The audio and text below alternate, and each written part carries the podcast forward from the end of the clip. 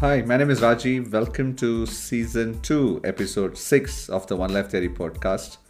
Today we'll be going deeper into step 3 of the 7 step process.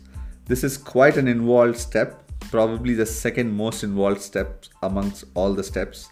There are 5 questions that I'm going to be asking for us to identify your potential.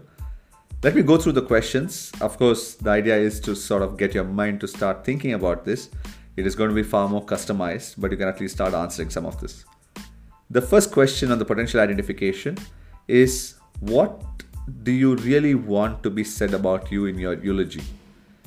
Personal, professional, what are the key words that you would want all people to associate with you? This is a critical word, one because this actually defines who you want the world to look at you as. The second question is who are your role models in life? And these need not be only popular people, these need not only be founders and stuff. This could be anyone that you look up to. Popular ones, not so popular ones, people from the family. But it'll be useful to understand why a particular person is a role model, maybe three to five such role models. Again, across different aspects of life. The third question is what has been the occasions or what have been the occasions where you have been completely at flow completely full of passion, again, both personal and professional, where you've forgotten time, you've just been at it. Uh, if you, of course, are very young in your life, maybe there aren't too many such occurrences, or maybe there are lots of occurrences. If you're in your 40s, maybe you've forgotten when that was the case last. Either ways, come up with at least three to five different occasions for sustained periods, not one time, sustained periods where you've been completely at flow. The fourth question is when have you been most successful? Again, successful does not just mean professional, it could also mean personal. But what have been the sustained periods? What have you been doing when you've been most successful?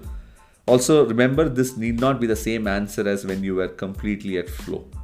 And that's the fourth question. The last question on potential identification is what are the top two, three reasons that are pulling you back, hindering you from going towards your potential? This could be discipline, this could be something you have not done, this could be some aspect of life that you have not fixed. Whatever it is that is stopping you from achieving your potential, you should list down.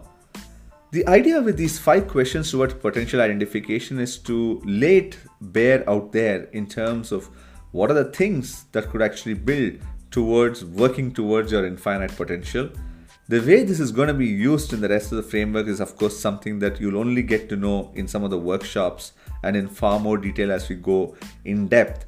But this is sort of the anchor towards the next few steps towards the One Life Theory framework.